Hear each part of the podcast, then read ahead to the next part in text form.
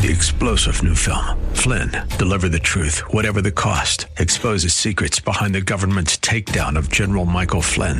Flynn knew what the intel world had been up to. He ordered the first audit of the use of contractors. This set off alarm bells. He told the truth. He was the most dangerous person for Donald Trump to hire. They had to get rid of Flynn. Flynn, deliver the truth, whatever the cost. Available now. Watch it today. Go to salemnow.com. Salemnow.com.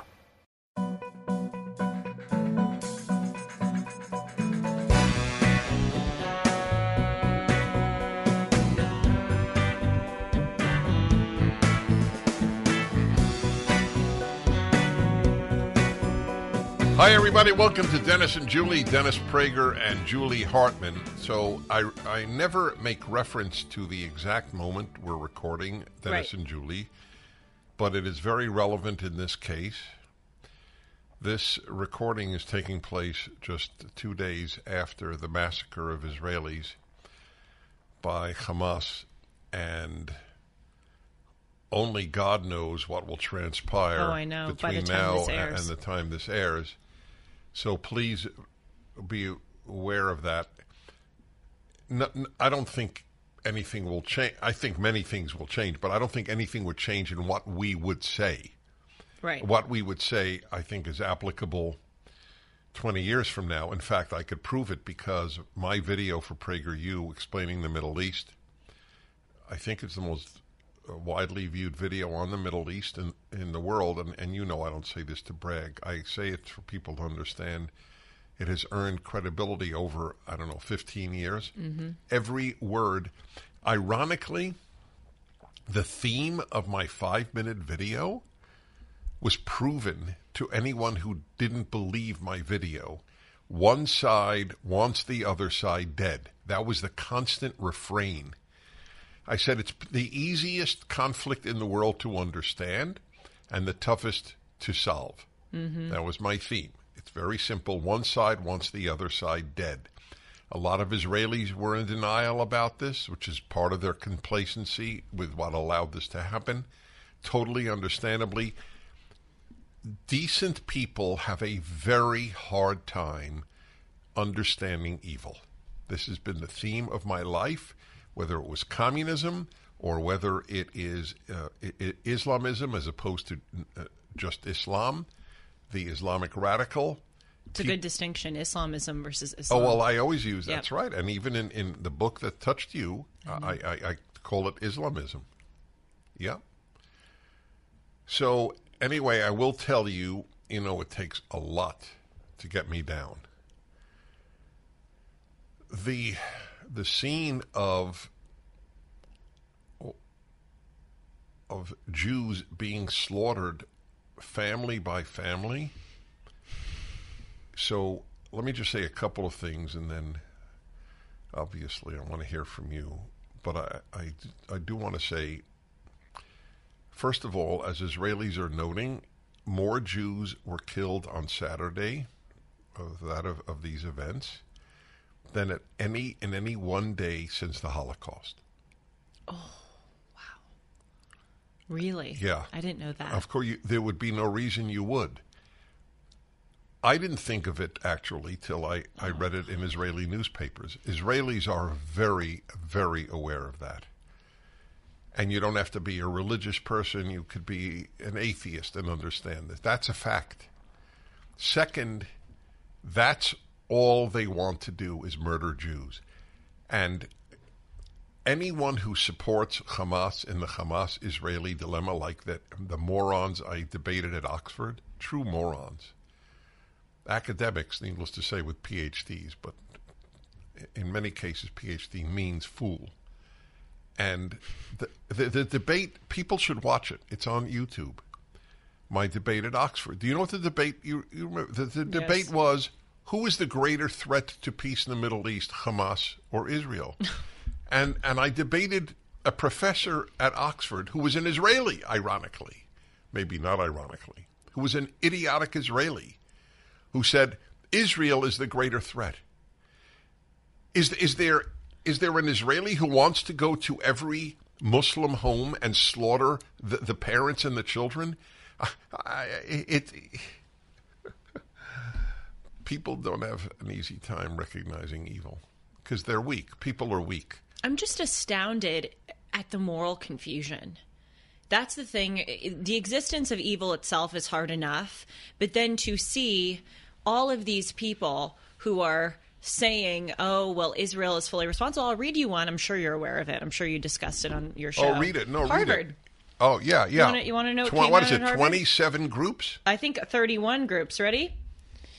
We, the undersigned student organizations, hold the Israeli regime entirely responsible. W- how sick do you have to be to think that? Well, well, you the should read the, the names of the groups because it gives Oh. you an idea of the state of the Muslim Arab worlds today, morally speaking. Not all by any means. Of course. I mean, I want to make that clear. I mean, th- th- there are many wonderful Arabs, many wonderful Muslims, but there were many wonderful Germans. But so read the names of all the Harvard groups that said Israel is entirely responsible for the fact that people went into their homes and slaughtered the families. I'm going to read them to you because you're right. It's revelatory, but let me first just read three more sentences from this. So they're saying they hold the Israeli regime entirely responsible. The, today's events did not occur in a vacuum. For the last two decades, millions of Palestinians in Gaza have been forced to live in an open air prison. Oh, because of whom? Israel? Has forced them to live in an open air prison? Exactly. or Hamas, who uses women and children as shields, who melt the food that who- that is- Israelis give to them to use as rocket fuel, who put their military infrastructure embedded in hospitals and schools so that Israelis can't bomb them lest they harm civilian. These people are deranged and and deny basic human rights to every individual, not just women and children. Oh, right, but Israelis are keeping them in the open air prison. Sick the apartheid regime is the only one to blame. Is- Israeli violence has structured every aspect of Palestinian existence for 75 years, uh, et cetera. You, you get it. Every, everyone has read stuff like this. Okay, so ready? yep. By the way, just the existence of all of these groups alone proves my point. I either talked about it on D&J or on Timeless. These affinity groups at these universities, they are there's so, there's so many of them. Who, what do they accomplish? What are they really doing to unite the said group? It's it's it's bizarre, and no one calls it out because everyone's so afraid to call out. "Oh, You can't criticize affinity groups. Listen to these: Harvard College Pakistan Student Association, Harvard Divinity School Muslim Association, Harvard Middle Eastern and North African Law Student Association, Harvard Graduate Students for Palestine, Harvard Law School Justice for Palestine, Harvard Divinity Student School for Justice in Palestine, Harvard For Liberation. Harvard Kennedy School Bangladesh Caucus, Harvard Kennedy School Muslim Caucus, Kennedy School Muslim Women's Caucus. That one's a trip.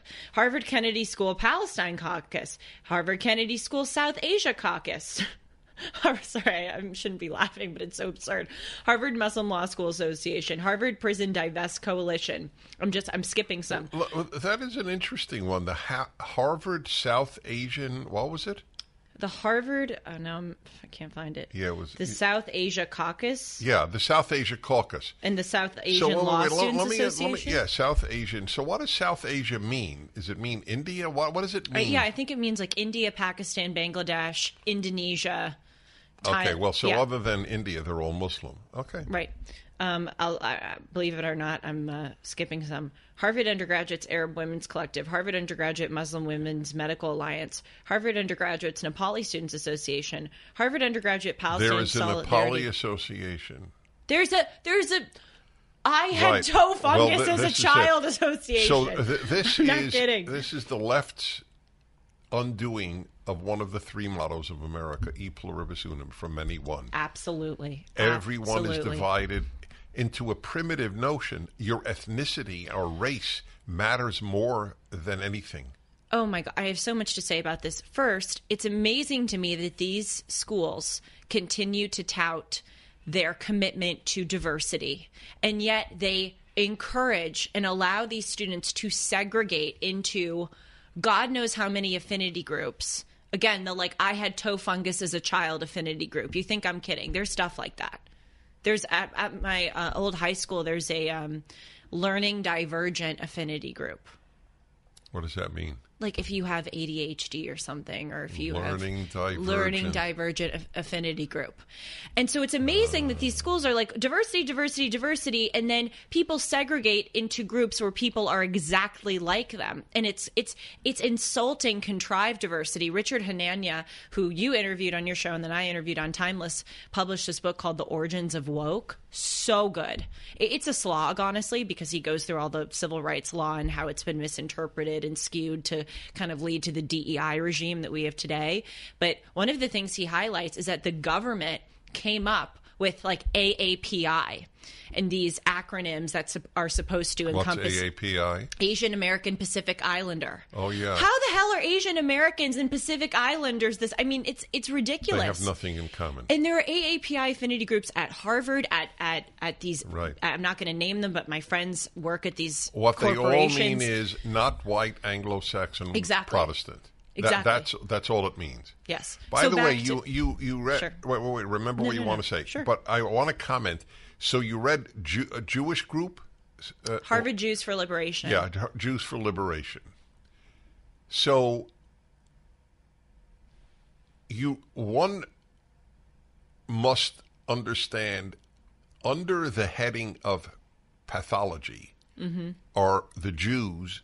I don't know how many there are. There might be five. There might be fifty who are a member of that organization. They just saw Jews massacred, men, women, children, Solely grandparents, Jews. solely for being Jews, pa- uh, grandparents, toddlers, babies slaughtered, whole families of Jews slaughtered because they were Jews, and then they sign a letter of solidarity with those who slaughtered Jews. I don't know. I, I say this as a Jew and as a very committed Jew, as is well known.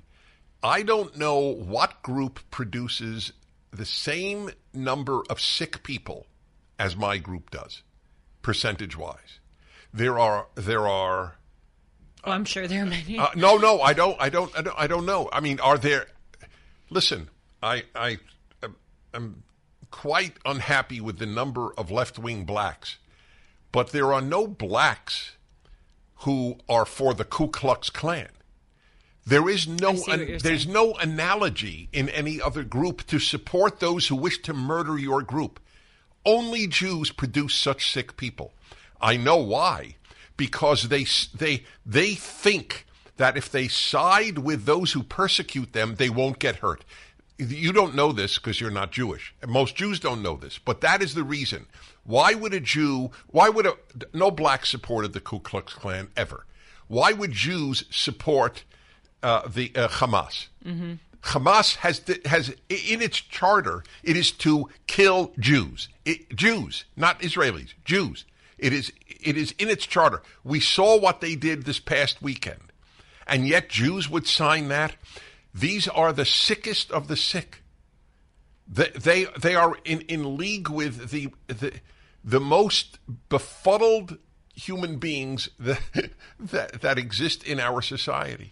You know what also bothers me, Dennis, in addition to the the Jews who are siding with the essentially the terrorists who are coming. They in. would have been murdered. I know. That's I know. the irony. You know what? All and of course, this is not. All, I mean, dear God, it's not all Jews. I'm s- No, no, sitting in front of one. Right. Who, yeah. So, so that's. But you know, you know, whenever we talk about stuff like this, you have to put in a million disclaimers, a million qualifications before you say anything because I'm I'm about to be called an anti-Semite. Um, you know what also bothers me? I see a lot of left-wing American Jews, secular Jews, who are very sensible when it comes to Israel. When something like this happens, I see them posting, I see them reacting appropriately. They seem to have a lot of clarity about Israel's right to defend itself, Israel's uh, uh, how Israel is not a racist apartheid state, how the these terrorists are the aggressors. And they seem to have a lot of clarity when it comes to Israel, and God bless him. But suddenly, all of that clarity is suspended when it comes to the United States of America, in I- which they I live. I couldn't agree And it with you pisses more. me off I- to uh, no end. I, I'm sorry. Right. It makes me crazy. It's like Right. these are the same people who are like transphobia and Trump is so evil. Right. And, oh, That's it's right. xenophobic to close the border. right. They're and, so and the flag is, is imperialist. and the flag is imperialist, and then they have all, and then all of a sudden they get this rationality when it comes to Israel. Right, Come but on. so he, he- here's the deal: most of their kids are no longer even pro-Israel. yeah, well, that's that's the ultimate that- coming around for them. That, that's correct. Th- That, that Jew, uh, there was a fascinating piece in Tablet, a great, great website of of actual very bright Jews, and the article was essentially the the left wing Jew is in its in his or her last generations in America, and and they, they gave they gave data to support it. For one thing, the vast majority of their children are are marrying outside uh, of uh, marrying non-Jews, which, by the way, is not in and of itself Right. a, a guarantee that you will assimilate, but it usually means that. It's not a guarantee, but it usually means that. And they're not having children. So the the left-wing American Jew is disappearing. Th- Their their kids no longer identify as Jews in any meaningful way, and and if they even are, they may well not have Jews. Orthodox Jews are having four children per couple in America, and uh, left-wing Jews are having un- un- well under two, uh, probably one or less. So uh, it, it, it's it's a certain sad fact of, of American Jewish life. But I, I just want to say when you read the Harvard group, to be a Jew who is pro Hamas is literally sociopathologic. There is something wrong with you. It is not a matter of we have divergent opinions. You are supporting people who wish to slaughter every Jew in Israel. And as I pointed out, and needless to say, you picked up on, they don't confine it to Israel. How many how many Jews in America, let alone non-Jews, remember the blowing up of the Jewish Community Center in Buenos Aires, a Jewish school and Jewish community center? It's done by Iran. And and the what year was that roughly? Oh, that I don't know. Or decade. A- oh, decade. It was. I would say. I would say the eighties. Yeah. that's my rough my rough estimate. And uh, it- it's it's happened all over the world. I read on the air today. The Australian Australia, you can't get further from the Middle East uh, on planet Earth. Australian Jewish community said the police have asked us to announce Jews should not go to the Sydney Opera House because Muslims are demonstrating on behalf of Hamas and it is a dangerous place for a Jew to be. Why would an Australian Jew be in danger if the only only issue is Israeli Jews? Totally. As I'm going to repeat what you said on your radio show. Iran and Hamas and Hezbollah and insert any other radical Islamic regime or group, their hatred for Jews is not confined to Israeli Jews. It is it is for every Jew. To your point, and the and the analogy that you drew, which I thought was amazing and really hammered at home, was it would be as if to say that the Nazis only hated European Jews. No, they hated entire Jewry. Right, but they they were right. They were dedicated to exterminating European Jews, Right. like Iran and Hezbollah and Hamas are dedicated to exterminating Israel's Jews. But if they could exterminate That's- every Jew, they would. that's and, correct. And, and also, we saw, you know, in Egypt that on Saturday, those two Israeli um, tourists in Egypt were shot by an Egyptian police officer. Did you know that? no, Yeah. And, and another Egyptian was killed, but this police officer just opened fire on these two Israelis, these um, tourists. So it's very interesting. My my thesis about anti-Semitism, and I wrote a book on it. Why the Jews? It's a really important book. It's I think the book I've written I least refer to uh, un- until there's a new eruption of anti-Semitism. But people don't understand, and that's why I wrote the book 40 years ago. It's in its third edition, so it's been updated over the course of the decades. People don't understand that the Jews are the are the miner's canary. in other words, you, a lot of people don't know what miner's canary means. Apparently, miners did take or do take canaries down to the mine because they die as soon as there are noxious fumes. So they see the canary died, they know they better fight those fumes or they'll die. Right. The Jews are the world's miner's canary. Evil focuses on Jews. And the, the non Jew is the miner. And they have two choices when the Jew is slaughtered by the noxious fumes of Jew hatred. They could say, ah, look at that. What, how sad the canary died. Or, uh oh, we're in trouble. And they didn't say, uh oh, we're in trouble with Hitler. They said, oh, too bad the canary died. Oh, too bad Hitler. Hi- Hi- Hitler is a Jewish problem. Like the fumes are just the canary's problem, mm-hmm. and that that's what that is the the terrible lesson of Jew hatred. One of the things that I hear often is people say it's that super t- um, trite quote that the march of history has been towards justice or the arc of history Oh, has I been know. towards justice. Right. That to me is the most idiotic statement that you could say. First You need of a PhD to say that. you do need a PhD to say that, uh, or an undergraduate degree from a uh, American university, um, unless you're me. Uh, it, look at the 20th century.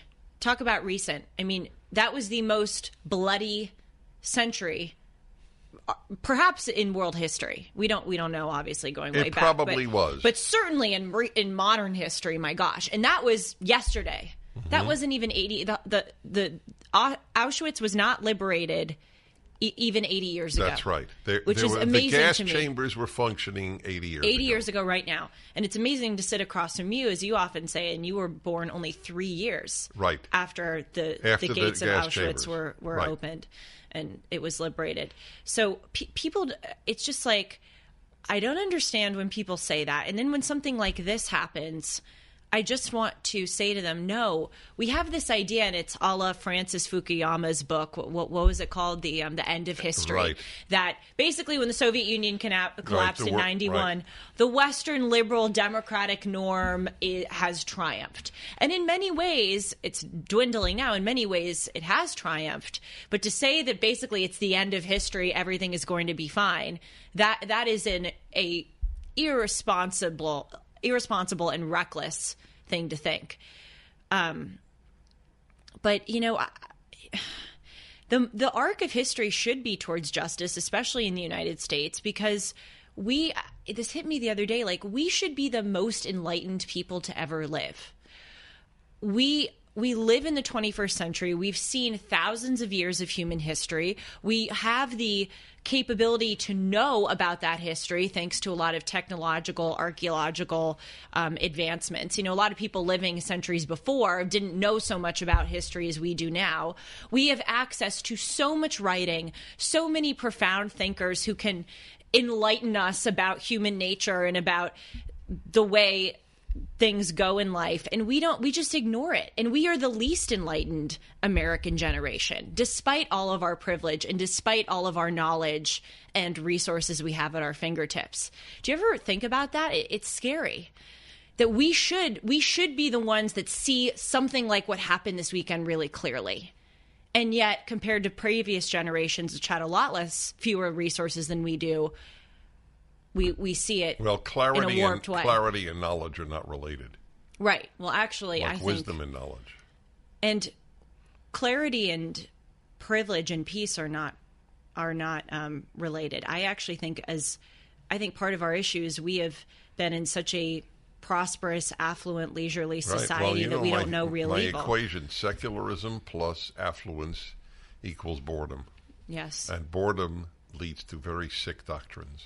You know what I I also can't help but think of right now, and you tell me if you think I'm exaggerating, but okay, so this attack on Israel occurred two days ago.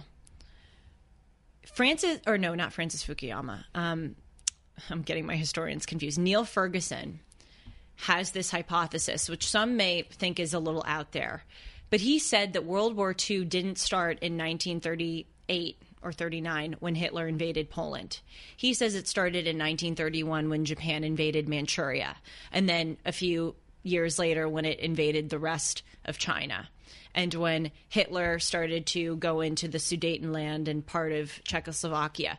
In other words, he said there were these like little threads mm-hmm. that were happening and they seemed to have nothing to do with one another. I mean, who would have thought in the 30s that whatever Japan was doing in Asia would have anything to do with whatever Hitler was doing in Europe. People view that would have viewed that as totally separate entities.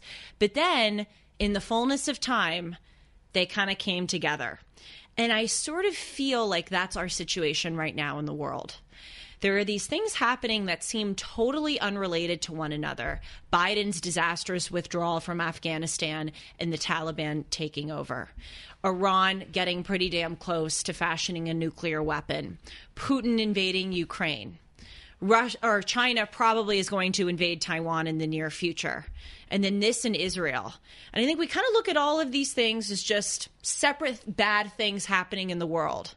But I fear that soon there will be some kind of way that this will come together that will make sense, and it certainly won't be good.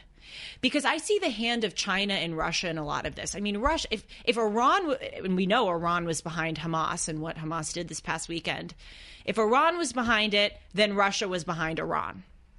And Russia, in all likelihood, knew about it. And so, again, I just think we ought to really pay attention to what Niall Ferguson warned us about these these threads can come together and the these well, they're, and they're all predicated on one overriding thread: American weakness. yes that's well said yep If America is strong, I spoke to Michael Oren. Michael Oren, just before this show, he was on my show. He is the former Israeli ambassador to the United mm-hmm. States. He is one of the greatest living historians. That's his field as historian, but he was named ambassador. He's a remarkable man. He's an Israeli. He's an American. Either his family or he uh, moved to Israel when he was young. He's a remarkable man, a, ter- a terrific historian, and he was uh, he was speaking uh, about the issue of America, and in passing, and this guy is a centrist. I, I don't. He's not. I, I don't know if he's left or right. I right. saw him on CNN this past weekend Yeah, well, CNN wouldn't have a rightist on, so that's a perfect example. Okay, and and he said something to the effect that, uh, oh yes, Iran fears Trump being elected. In passing, and I was thinking when I Niall Ferguson back to him again, the great historian. I asked him a year ago, would Putin have invaded Ukraine if Trump were president? And I, I would say one second took place between the question and the answer. I said no. And uh, I, again, because I, I have wisdom, and that, that's why I'm not on the left, you cannot be both. You can be a liberal, you can be a conservative, you can't be a leftist and be wise. And uh, I, I understand this. I don't give a damn if the American president is loved. It is of absolute no interest to me.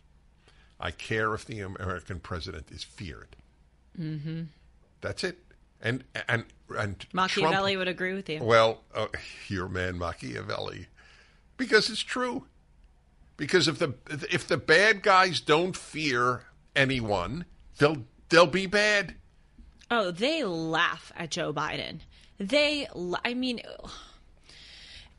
and that's, you know, so I tweeted this past weekend something that basically outlined the past, what, two years, two and a half years of American foreign policy, starting in 2021 August, Biden's disastrous disastrous withdrawal of Afghanistan. By the way, leaving many hundreds of Americans and Afghan allies behind. Mike Lindell has a passion to help you get the best sleep of your life. He didn't stop at the pillow. He also created the Giza Dream bed sheets. These sheets look and feel great, which means an even better night's sleep, which is crucial for our overall health. Mike found the world's best cotton called Giza. It's ultra soft and breathable, but extremely durable. Mike's latest deal is the sale of the year. For a limited time, you'll receive 50% off of the Giza Dream Sheets, marking prices down as low as $29.98, depending on the size. Go to mypillow.com and click on the radio podcast square and use the promo code Hartman. There you'll find not only this great offer, but also deep discounts on all My Pillow products, including the My Pillow 2.0 mattress topper, My Pillow kitchen towel sets, and many more. Call 1 800 566 6745 or go to mypillow.com and use the promo code Hartman. 20 years of, of service and sacrifice is wiped away. The Taliban retakes over, including taking over over $40 million of American equipment. Okay, that happens. Whoops. Oh, what a shame. Then President Biden says in January of 2022 that a minor incursion by Russia in Ukraine That's might right. be acceptable. Yes, people forget that. 36 days later, Putin Mm-hmm. invades Ukraine. Whoops. Oh my gosh, how did that happen? How's that? And then we see Biden giving $6 billion to Iran. Mm-hmm. 19 days later, Hamas launches the des- deadliest attack Right. in Israeli history. Right. Hello. It's, it's, American weakness, American blunders. Our enemies see us as incompetent. They see us as not fulfilling our promises. They see us as unprincipled and d- just totally disoriented, disoriented. And it is going to end up catastrophically for us. If I were one of our adversaries, I would do whatever I wanted to do now.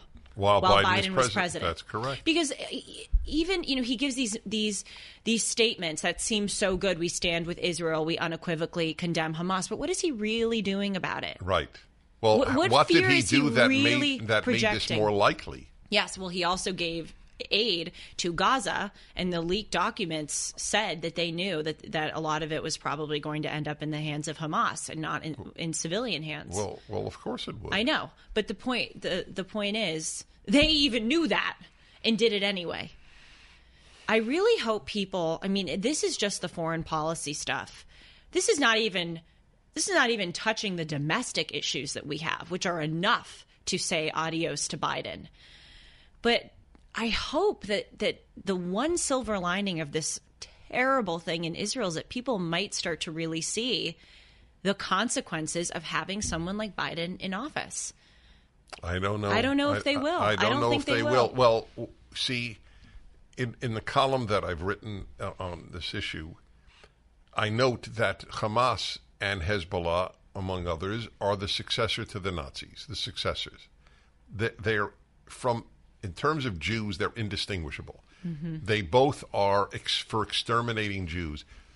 It, it, I just I have to repeat this point when when you realize how many academics think this is what is their what is their uh, term uh, the violent spiral what is their term they, Oh. they they turn they have this term to Yeah. to Cycle of violence. cycle of violence yeah Uh, cycle of violence that's it's indistinguishable from saying you know the cycle of violence between britain and germany or between the us and japan i mean cycle of violence the, somebody started this Right. the the inability to to determine who is who is responsible to see the the evil for what it is is that's frightening It is. That's what I was saying earlier that the existence of the evil is hard enough, but the moral confusion that we're seeing in the wake of it i- what scares me more than the presence of evil because evil is always going to right exist. if the good don't don't know what's evil Yes. it's over Yes. That's exactly. And we see right. that in the United States. I mean, I can't believe that it is even up for debate that children should be allowed to get puberty blockers and get their breasts Yeah. amputated. I literally well here a concern. here's a great question then if we could do a, a poll among all americans who believe that uh, girls should be allowed to decide to get a double mastectomy if they say they're boys Mm-hmm. and, and let's say even at 18 forget forget 15 I'll, I'll make it easier for the other side right. Uh, uh, just on the basis I'm a boy. Okay, we'll cut your breasts off. What percentage of them support Hamas and what percentage support Israel? Fascinating. So isn't huh? It's fa- it's a fascinating I- question. isn't it? yes. Be, I, I am convinced that in among the community of people who who support uh, the the, uh, the the what's the word? Not ruining, uh, but the Obliteration, annihilation. yeah. The, well, the the the terrible acts, the physical acts done to boys or girls. Yeah, mutilation is one word, right? I would say that moral. My lifetime, I have noticed a broken moral compass is pretty consistent. Yes. So that if you think that's good, then if you think men menstruate and people should say that, the odds are you think Hamas is the good guy and Israel's the bad guy.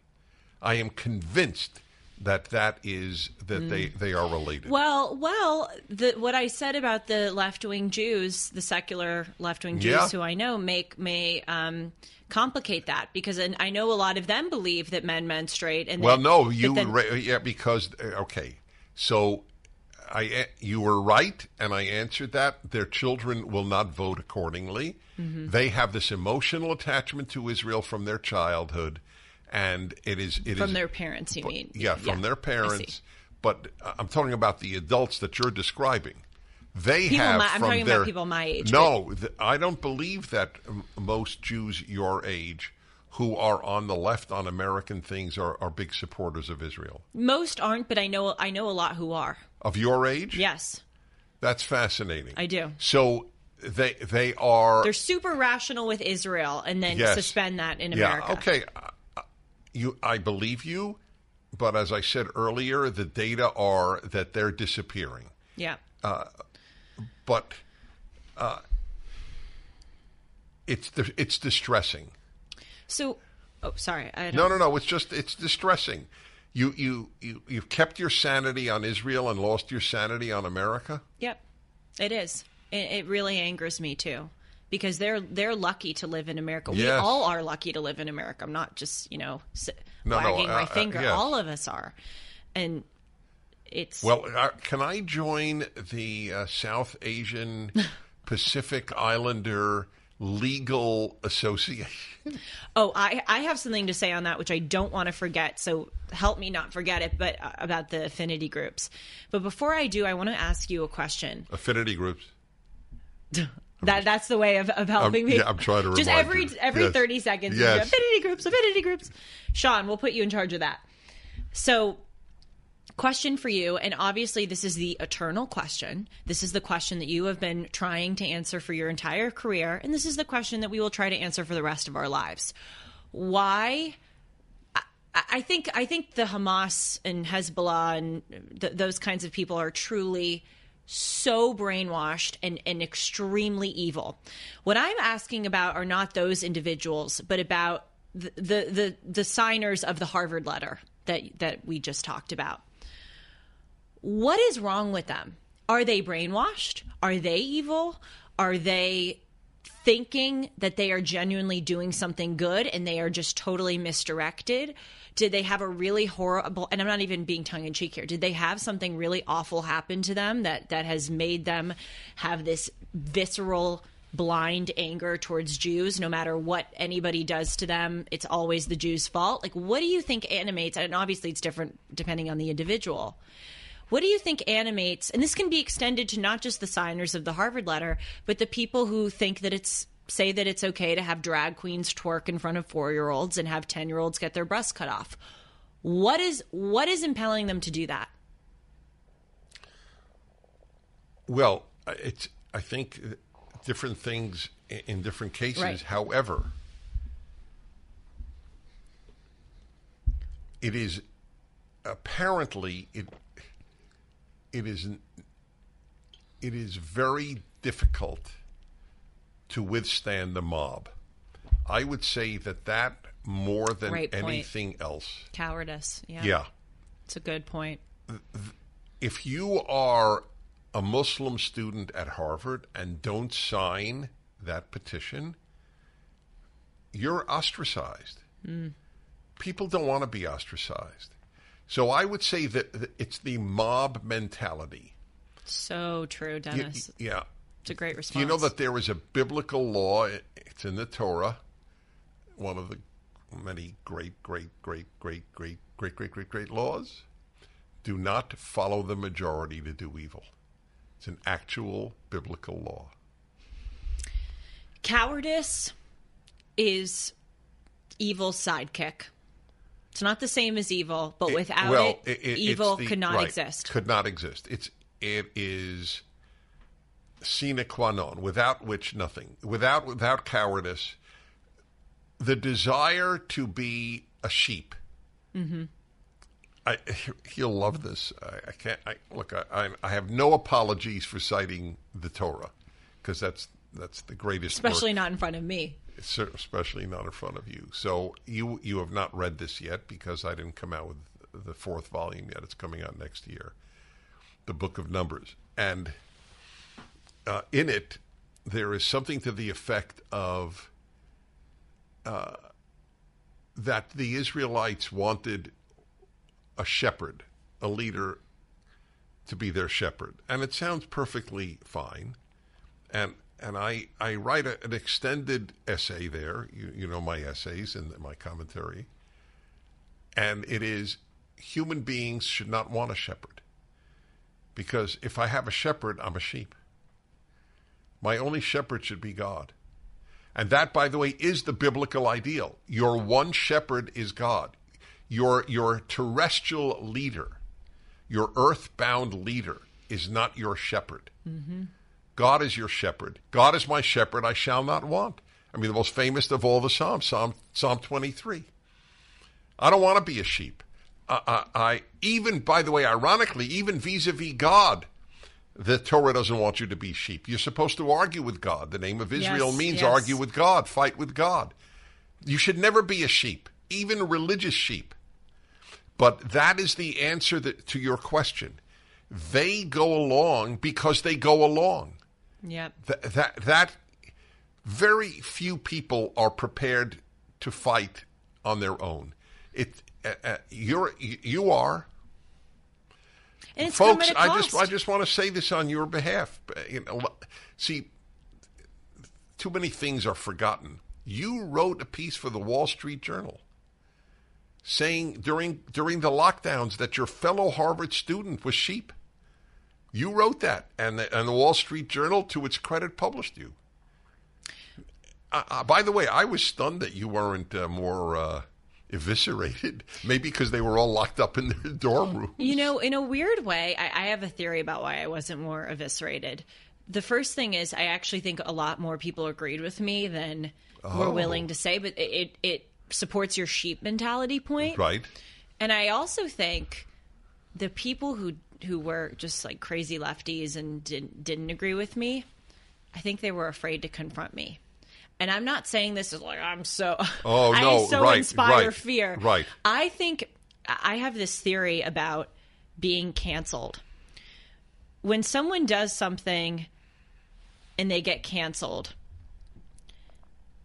they're still like okay let, let me backtrack let me phrase it differently at that point when i wrote that article i had worked for you for a whole summer. I was on your show once a week. Then i guest hosted for you. Okay so there were videos online of me on your show. People knew i'm not you know it's not like i was famous or anything uh, in the world or on harvard's campus but people knew what what i did. And people knew where i stood politically. And i think that kind of made me a little bit untouchable. Not that i didn't get some crap i did. But I think it was almost like this person is so strong in what she believes that I, that, it, that it's not even worth my energy to try and to has an her. audience. Yes, This is not an uh, what is the English for nebbish? This is not a nerd. Th- th- This is not some one, a one student voice. You have a bigger voice, Right. And they knew it. right. And it's because they can't cancel me because when you cancel someone, you're assuming that that person ascribes to your same worldview that that they deserve to be canceled. I am so not in their worldview that I'm almost uncancelable because if they try to cancel me, then I'm just like, well, I, I yeah, don't. there's nothing to cancel you from. yeah, there's. This is just. I'm in a different reality than you, or you're in a different reality than I. And so I want people to to realize that that actually the more that you stand strong, That's right. it's weird. Like in some ways, it actually immunizes you against yes. the the people because you see these individuals who get canceled and then they issue an apology. They are targeted because I think the woke mob knew that they would capitulate and give an apology. Yeah. They don't target me because they know I'm not going to capitulate and give an apology. my the biggest national controversy when the truly I was the target of the national media Quran. was the Quran issue. When I Which is so stupid. when I said yeah, I wrote a column and I said Keith Ellison should take his uh, oath on on the Bible, not the Quran. And I wrote in the article, I would be against any group. I wrote in the article. Right. I said I love Mormons, and every Mormon knows that. I am a big fan of LDS. And I said I would be opposed to a Mormon taking uh, his oath on the Book of Mormon rather than the Bible. Yeah. And I added over and over if you want to add your own book, go right ahead. But the Bible is America's holy book. And I said, as a Jew, the New Testament is not my Bible. I wrote in there. Yet I, if I took an oath of office, I would take it with a Bible that contained the Old and New Testaments in honor of America and the people who founded it who believed in that book. I want to honor my country. So I was I, I, I was excoriated. I was on the at the time I was on the board of directors of the Holocaust Museum. Mm-hmm. One of the most prestigious things you could have in Jewish life is to be a board member of the U.S. Holocaust Museum, and there were there were Jews at the Holocaust Museum who said Dennis Prager should resign for what he wrote there. Of course, I didn't resign. But I, I remember on Wolf Blitzer's show with CNN, there were Muslim representatives who said, You are Islamophobic. I so I re, you I wonder if we could dig this up. And I, I looked at them and I said, Tell me exactly what I said that is Islamophobic, since I applied the exact same thing to Jews and Mormons. Give me one example in the entire article. And they couldn't. It's that they hurl it. They, and what they no expected backup. was that I would be like what you just said. Oh, I'm so sorry. Oh, if I offended you. Yep. Oh, if I offended you. Yep. I- that would have been the end of anyone taking me seriously. And by the way, I know you and I know me. If we're wrong or if we did say That's something, right. we will acknowledge that. Yes. I've done that before. There have been times like, yeah, I could have said that better. I could have Right. softened that. That was a little, you know, and you do that too. But so it's not just blindly don't capitulate. No, blindly no, right. oppose them. Yes, but there was you ha- nothing to apologize. I wrote one No, line that I there's no- did regret. I said he shouldn't be allowed to. That was a silly line. In, in you know in one thousand columns to write one silly line is not a bad batting Well, that's average. another thing. They so approach you in bad faith. They they Yes. they know what you meant, and of, I believe words That's matter. right. But you know what? We're That's human right. beings, and we don't always say things exactly the way that we mean Right. them. Okay, like sometimes on this show, I'll say, you know, all everyone on the left. Of course, I don't mean everyone on the left. You have to take it with a grain of, you know. It, but there's no grace extended to you, It shows that they're really not trying to get to the Truth. truth. Right. They're not trying to get to what's good. They're not trying to resolve a difference. They are trying to smear you and vilify you and cower you into submission. And God bless you, Dennis. You never do it. You never get cowered into submission. Well, I certainly won't now, but I will tell you, back to the original issue, you know, I I am in as consistently a good mood as a human could I be know. this side of Saturday. Sometimes it's like, oh my, how are you in this Right. of a mood on a Tuesday but morning? th- this, what happened in Israel, I know. ha- has really affected me, and it should affect everyone. I mean, we are. Th- this was Holocaustian. You you know, I wrote in my column because th- these are the, the these are the successors to the Nazis in every single way. But you know why that won't resonate with most people? because the left have cheapened the word Nazi Yes. and fascist and and racist and existential threat and threat to democracy and domestic terrorist and insurrection. They have cheapened every word so it doesn't mean se- sexual Offended. assault. If a man rubs a woman's shoulder, and he shouldn't have, but it's not. Or it's not. It's for a not. second Oh, oh, oh, yeah, that's right. Oh, oh, na- international hysteria. He's under investigation in Spain for sexual assault with an Right. A, assault for a she kiss. she the Spanish soccer women's soccer team won for the first time the World Cup. So they were ecstatic. He was the president of the team.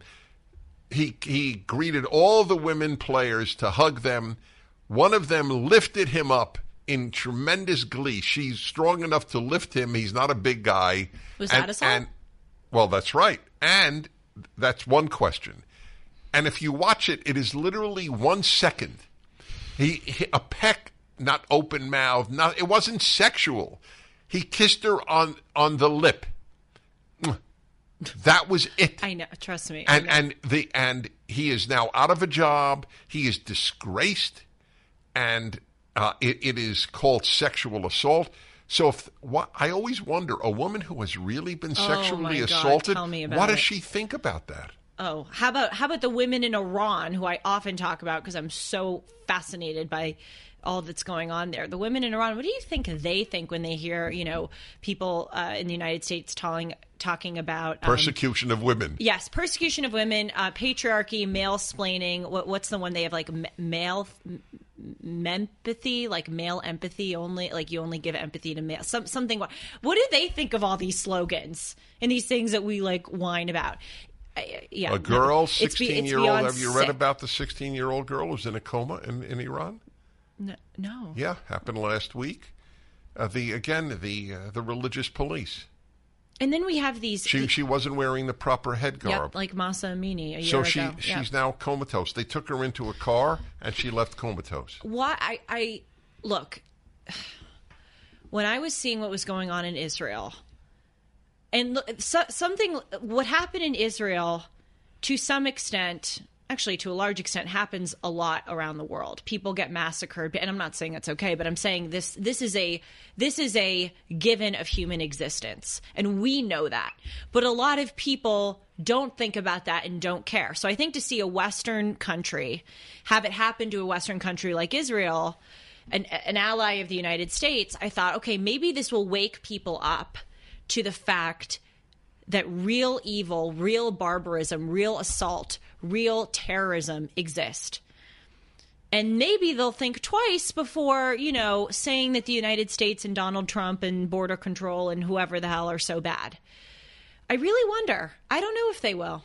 When I when I watch something like that, I know I do a kind of uh, evaluation of my own life and the things that I you think are are, so asking bad. Mm-hmm. a very interesting question. I'll tell you why. Do you know how many people have called my show Mm-hmm. or have written on the internet that they are a 9/11 conservative? what? What does that Yeah. mean? Oh, you should look. What is a 9/11 I'll tell you that they were uh, on the left till 9/11, and 9/11 Oh. shook them up, and they became conservative. This is not a small number of Americans. It's part of the reason Donald Trump won. Yep. 9 11, there may be, what is the date of the attack, of the massacre in Israel? October 7th? Yeah. There may be 10 7 conservatives from this, or 10 7 Zionists.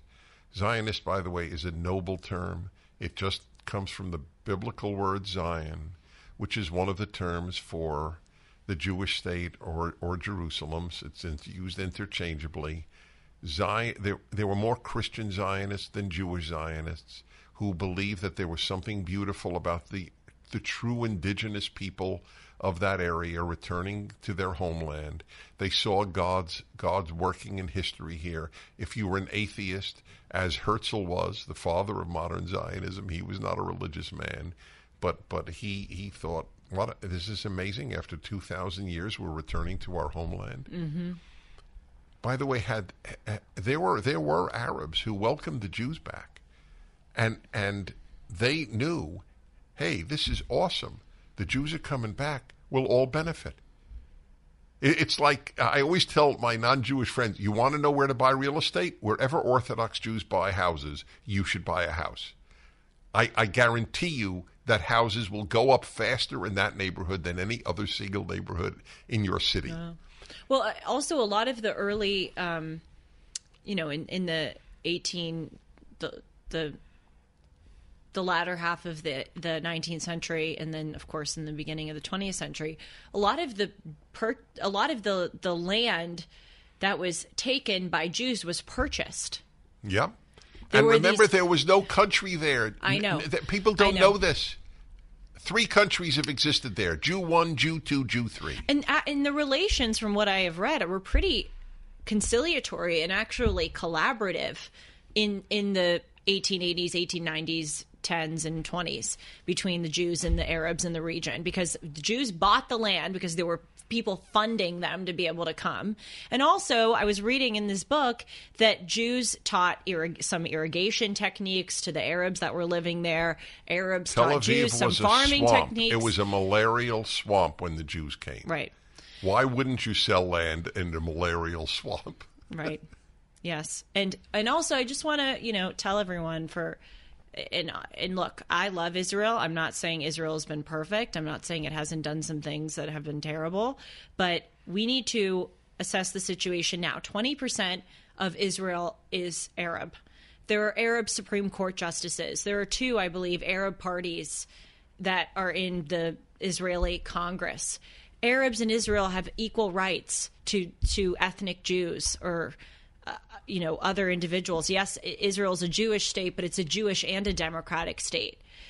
This whole idea that you know uh, Israel is forcing these people in Gaza to live in an open air prison.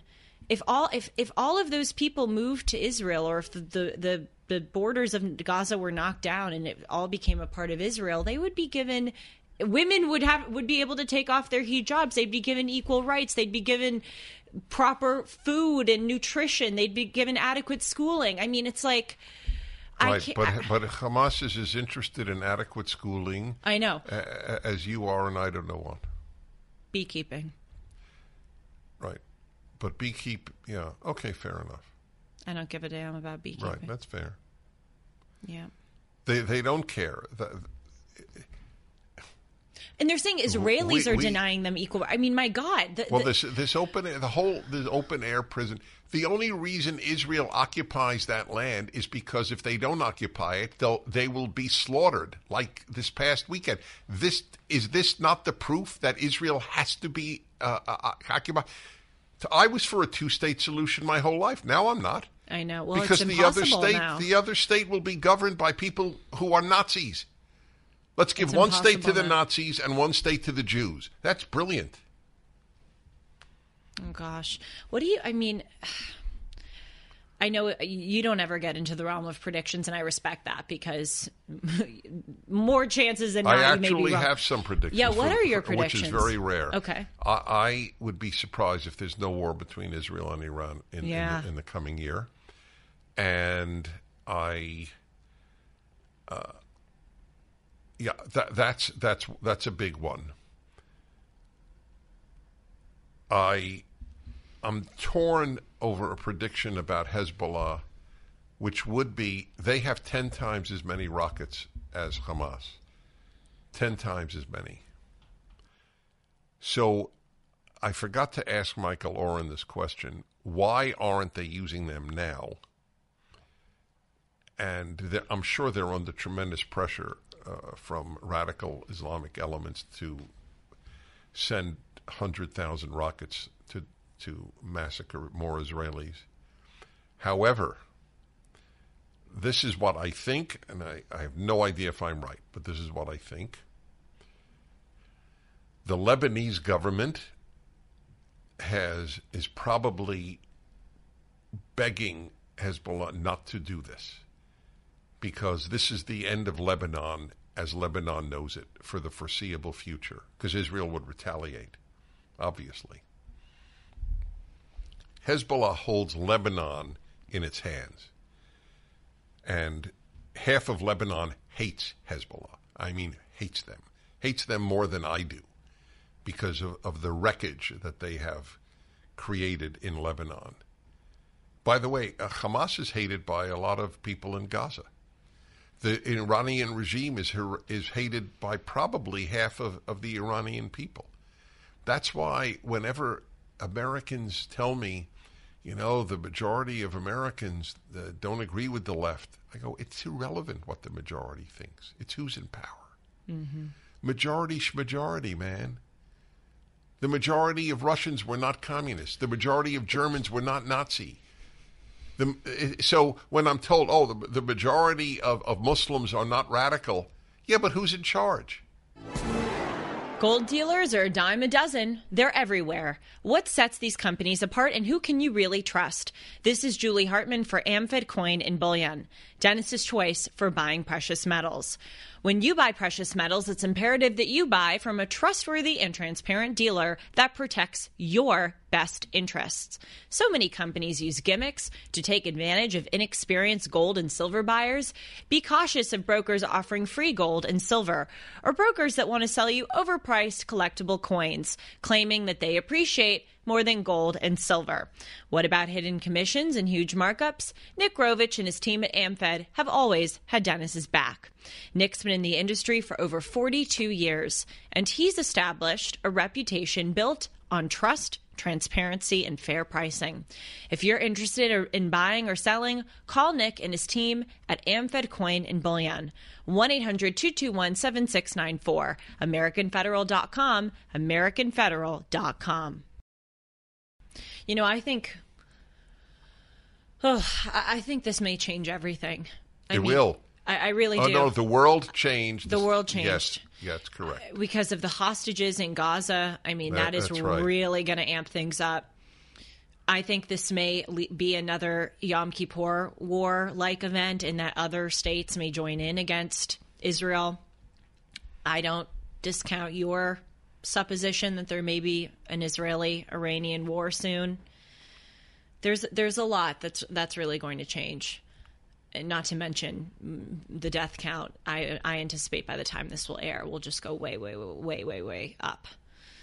Um, you know, it's hard because I, I do believe that Israel has a right and an obligation to retaliate. I mean, my gosh, how could you not retaliate after what happened? And, and Hamas needs to be eliminated.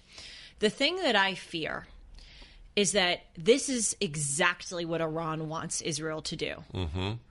I think they're trying to goad Israel into a war. That's why you take hostages, you know, primarily, not just massacring people, but really the taking of the hostages amps up a war.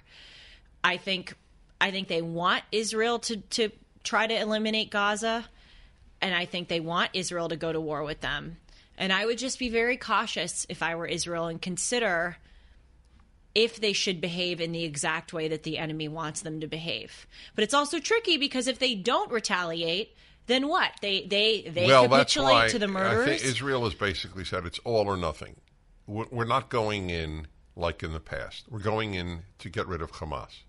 Now, I don't know what that means, getting rid of Hamas. I don't. Without Israel taking over. By the way, how many of our viewers, and th- these are knowledgeable people, I'm not patronizing them. Right. How many of our viewers slash listeners know that Israel did give up Gaza? 2005. They they they did give Gazans Yep. independence, And then Hamas look at what over they got. in 2007. Yep. Yeah, But do you, do you hear what I mean? That I, I do. There's I something hear it. wrong. I hear it very This clearly. is exactly what they want. What they want Israel to do is retaliate, and, I, and it's sort of you know I was I was one years old when 9/11 happened, but from what I read and understand about about the aftermath is that you know in the days and weeks after 9/11, we the United States had the moral high ground. By the way, uh, just for the record, Julie was reading Dostoevsky at one.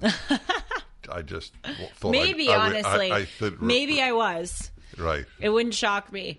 Um, by the way, I'm reading him now. I'm reading Crime and Punishment now. Just kind of depressing, but Depressing? really good. Yeah, it's. Don't have a knife near you when you read that. Book. I know it's really it is really depressing. Yes, the only thing I was just mentioning recently, the only thing that I I don't know if I said it to you or just said it somewhere else. The The two most depressing books I have read Yep. in the last 10 years are Crime and Punishment and Betty Friedan's The Oh, the, Feminine the Mystique. feminine mystique. the Feminine Mystique is as dark as Crime and Punishment. yes, it is. It is relentlessly bleak. Yes. And as I was saying on a recent show, when I was talking with a um, this great author who wrote the the End of Woman, the book, Betty Friedan's book, she's you know, basically, I remember I, I remember thinking this in high school as a lib. The whole thing is like lamenting and criticizing women for being in the home and being wives and mothers. It's so insult like she's excoriating the stereotype of of of um women as just wives and mothers, but then she's fulfilling the stereotype by like writing about it so much and reducing women to just wives and like she she in the book is is fulfilling the stereotype that she it? laments. I read parts of it in high school and I even thought this is a woman that has a very cynical view of women. Do you know how many women on earth, if you said to them, listen, what do you think of the idea that you would live in a nice home in a free country and married to a man who wants to support you and your children? and you love. and you you, weren't love, forced into the right, marriage. That's right. And uh, but that means that your full time job is taking care of the home. You could do anything else you want. By the way, it's not like that is the only thing Right. you can do. Uh, and uh, that most of the women of the world would go, "You kidding? I know. You're making me that offer? I know. I much rather work in the fields." We are spoiled brats. We, we it's disgusting. We are spoiled brats in the United States in every way possible. Every way. Um, what was I saying about? Oh, 9 11, yes. After 9 11, we had the moral high ground. We were attacked. The images were were amazing in the sense of like inspiring amazement like they were just unbelievable and then i think our enemies were counting on an overreaction and a harsh response and we gave it to them we did exactly what they wanted. Now, I'm not saying we should have just rolled over and done nothing after 9 11. Instead, of going into Iraq was stupid. Going into Afghanistan, I understand more. I would have done, I wouldn't have done either. I would have figured out who exactly was behind it and targeted them with airstrikes or dro- drone strikes and gotten rid of them. But because we did that huge reaction now for perpetuity the islamic world is going to blame americans for every single ailment that they have especially in iraq and frankly honestly if they blame us for a lot of what's going on in iraq i wouldn't actually blame them for doing so because we Iraq was an error. Oh, iraq Yes. was a, was was a moral atrocity, Right, and Iraq has become the best, the greatest or closest ally of Iran. I know. Now it's a Middle client East. state of Iran. Yes. And when they were at war with one another in the 80s. Right. It's Be- uh, by the way, since you know, I'm very curious. I've never tested you on a knowledge question. What? By the way, it, it's quite all right if you don't know this. Okay. But I am Now- now I'm so determined I to know What was Saddam Hussein's religion? um, he was Sunni in charge of a majority. Sh- um, wait, no, wait, no, wait, hold on. That's Iran. Hold on. Iran is majority Shia. Hold on. I'm having fun. No, no, no, no, no. I'm going to get this. I'm going to get this. Okay, Iraq. Iraq is not. You're right. He right. was So- Sunni. he was Sunni. no, He was Shia. Sorry. No, no. Oh, God. God. Sorry. I'm so sorry. So no, no, no. Your your thinking was excellent. That I asked it because this. No, he was Sunni. No, he was a Baathist. Yes, he was. He was a Ba- Ba- he was Baathist, secular. but He was secular. No, no, no. Baathist was a secular party, He was secular. but he was he was a member of a secular party. He was. but he was Alawite. He was Alawite, Yes, and, really? and so is like Bashar al-Assad? That, well, that you know Wow. that. That okay, it is really impressive that you no, know that No, but I Assad is. missed it. I didn't get it right. I'm so upset.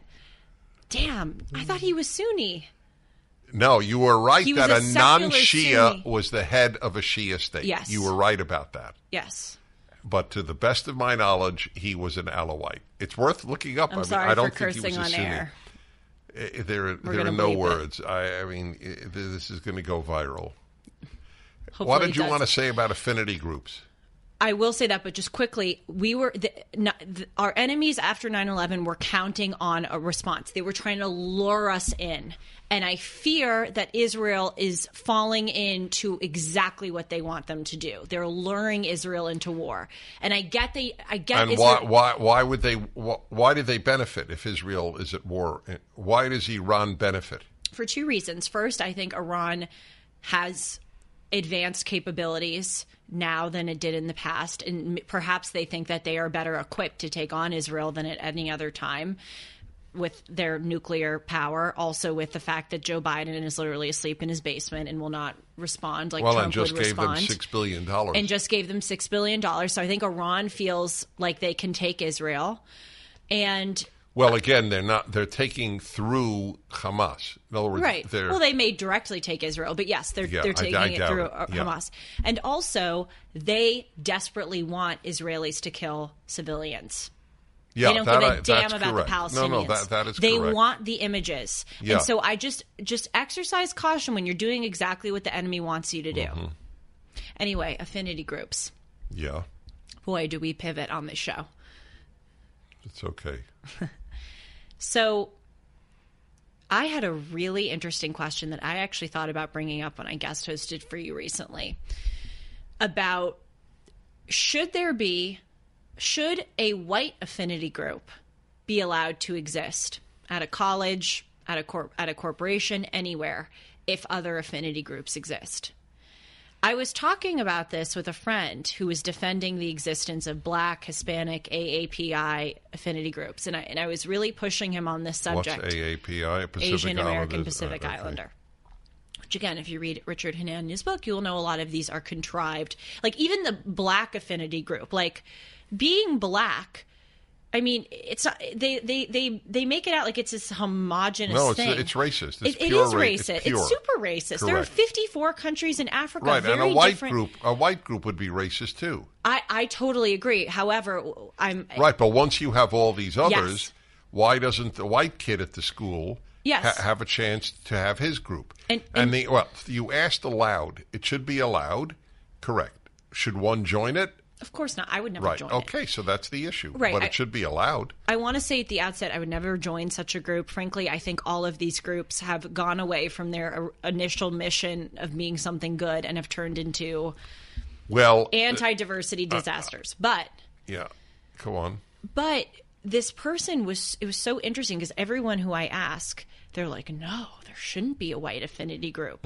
What's the principle, though? Right. What is the principle? If the principle Right. is, you know, like white. identify with your race. identify and also white Right. encompasses many countries many ethnicities many people as black does or as hispanic does i mean hispanic there are dozens and dozens of hispanic majority countries you know some some are spanish some are argentinian some are Brazilians. I mean uh, portuguese like so again I, I always try to get back to the principle if the principle is to be around people who are like you who share a common background and upbringing and culture and who are in the same like ethnic geographic region then why not have a white group alongside other groups saying someone who would never ever join Mm-hmm. They one. don't have an answer. Well, I know what their answer would be. They don't need one because Yes. of white privilege. That's all right. The others need one. Right. You- yeah. But, but that's that's absurd. You, you're a black kid at Harvard and you need a black affinity group. You're one of the luckiest human beings on earth in, in terms of what your future portends, and and you need an affinity group because you feel left out. What I wonder what what percentage of Harvard students in A lot. this year? No, no, no, i i i are white. oh i was gonna i thought you asked are in affinity groups um i don't know i don't know when it's funny because you being a white middle class Los Angeles well upper definitely upper upper middle yeah, class, even middle. more so. Fine, Right. White upper middle class, uh, you know, Christian at least culturally. You were the only group, Not a legacy. the only group, right, and non-legacy. You are the the only group harder is would be you in, in a male to get in now to Harvard. asians i think too Oh uh, well, so Asians. Yeah, you're probably right. You know, It's I was so just reading in this Asian. article. Do you know Harvard in nine in the 1920s, 30s, 25 percent of the Harvard students were Jews, and now it's like six percent. Ooh, why? Why do you think? Uh, because they know same thing with Asians because they no longer uh, accept they they don't measure achievement.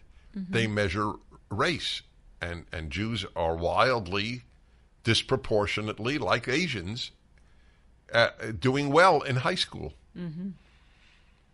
So it's funny the the Jews and Asians who are on the left uh, I wonder do they ever think gee what we backed a, a way of discriminating against us. Uh, but who knows? Who knows what, what happens there? I'm not in on principle opposed to these affinity groups. I am on principle opposed to how mainstream they've become and how they have transformed from, hey, if you want to, you know, meet once a month with people who are like you and learn about some part of your culture, you know, it's it's transformed from that into at all times be with that group, be like this kind of super politicized, uh, apropos of this Harvard letter uh, group. Don't don't interact with people who are different from that group. Don't invite other people who are different into that group. That's what I don't like. Yeah, It's not its existence on principle. So I'll, I'll end this almost 38% what? Or white That's at it? Harvard? It's thir- 38% of Harvard students this year, this class, this incoming class. What percentage of the country is white? I assume 50. oh, I would think like At seventy. least. No, I don't think so. Really? Hmm. I don't. I don't know. A- a- was it anyway, so i in other words, it it is probably. In other words, in terms of your grades and achievement, a high achiever who is white or Asian or Jew has the hardest time to get into Harvard.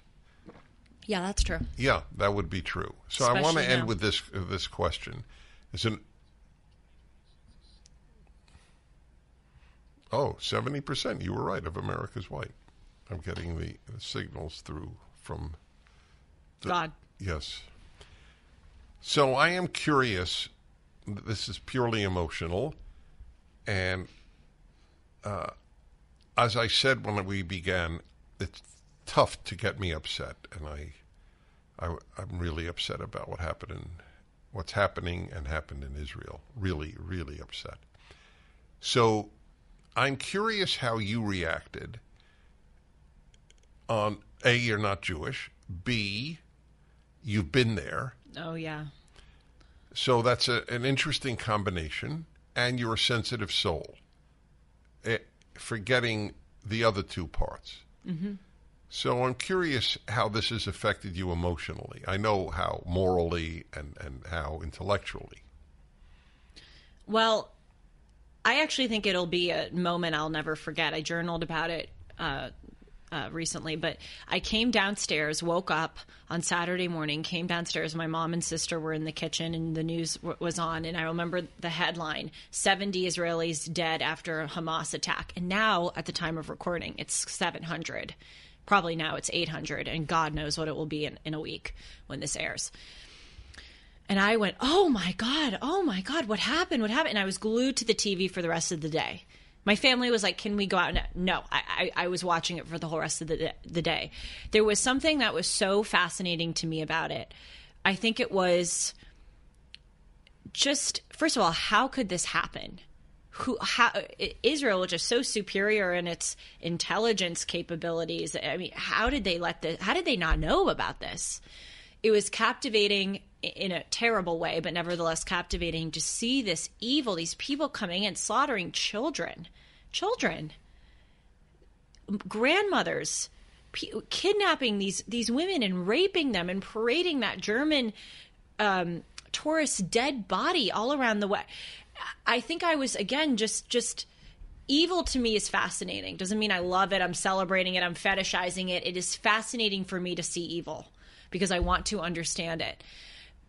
But oh, I was I've just been so sad because look, is Israel a perfect country? No, but I know from being there and from reading how out of their way they go to try to create a workable situation.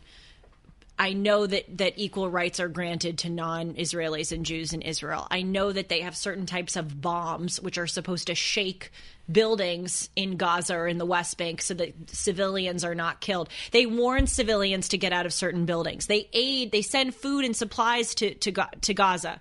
And I just felt so sad that despite all of these efforts, these people still hate the Jews. It made it, it, was horrible. It made me scared for for Jews in Israel and frankly around the world. It made me realize that that anti-Semitism and Jew hatred is way more mainstream and way more common than I thought. I think it's very easy to think the Holocaust was this horrible event and there are remnants of anti Semitism, but to see it really made me go, oh no, this is alive and well.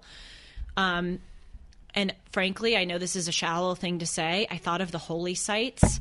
I thought, if there's a war, will Jerusalem be destroyed? Will the Western Wall be destroyed? Thank God I went there. Will I ever be able to go back?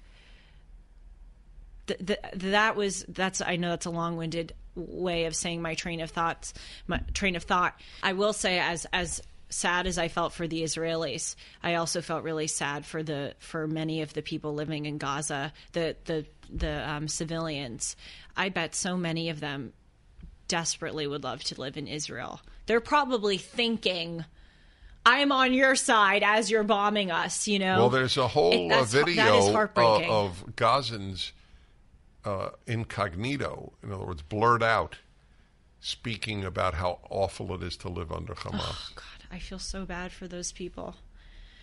And they're trapped. They're, they are trapped, and they're not trapped by Israel. They're trapped by. Right, exactly. Can I say one final thing? Really quick, really, really quick. Wait, eeny, meeny, miny. okay, go ahead. Um, I told this story on Dennis and Julie when I was on a plane, of all things, and I was reading a book on Islam that you gave to me, or I stole from you, actually, from your library. And there was a Muslim guy next to me from Egypt. And he said, "Are you in university? Why are you reading this book on Islam?" And I said, "No, I'm just I'm not in university. I'm just really interested."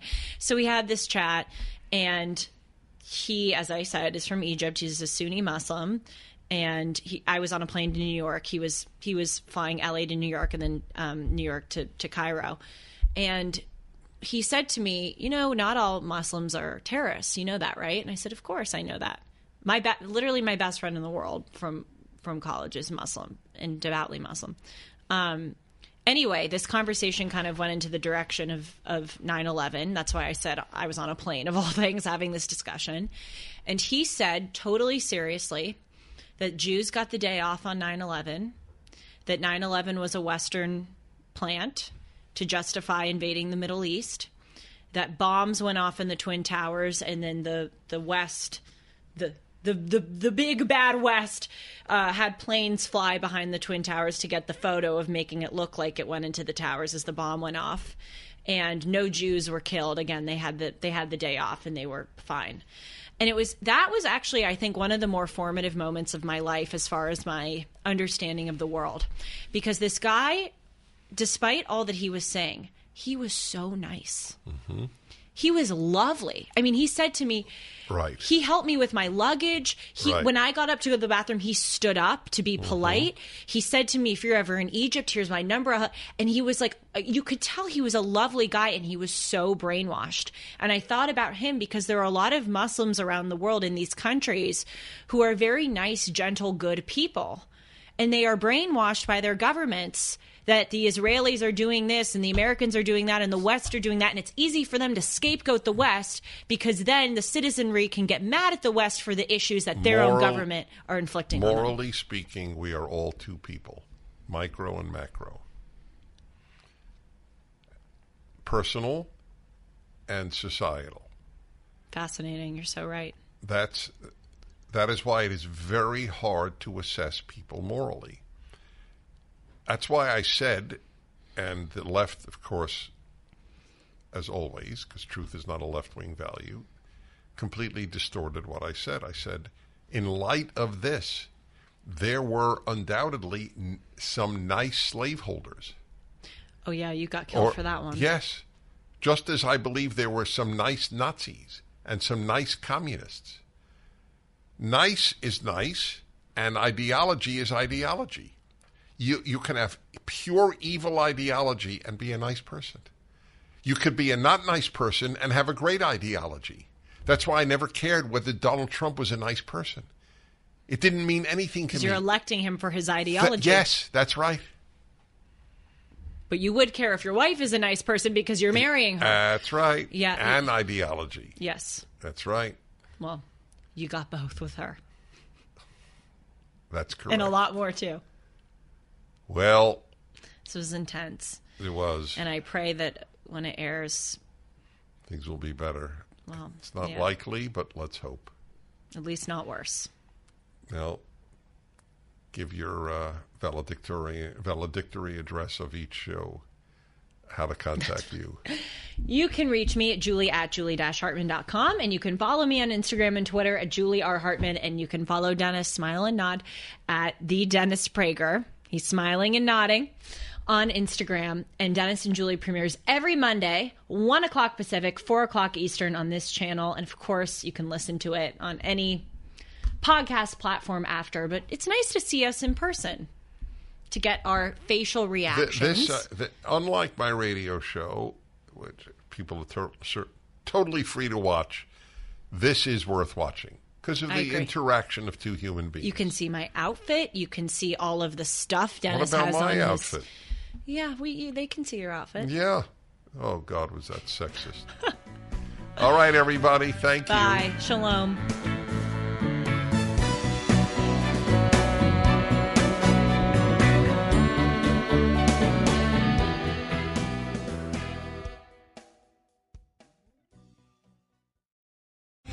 Three star general Michael J. Flynn, head of the Pentagon Intelligence Agency, knew all the government's dirty secrets. He was one of the most respected generals in the military. Flynn knew what the intel world had been up to. He understood its funding. He ordered the first audit of the use of contractors. This set off alarm bells.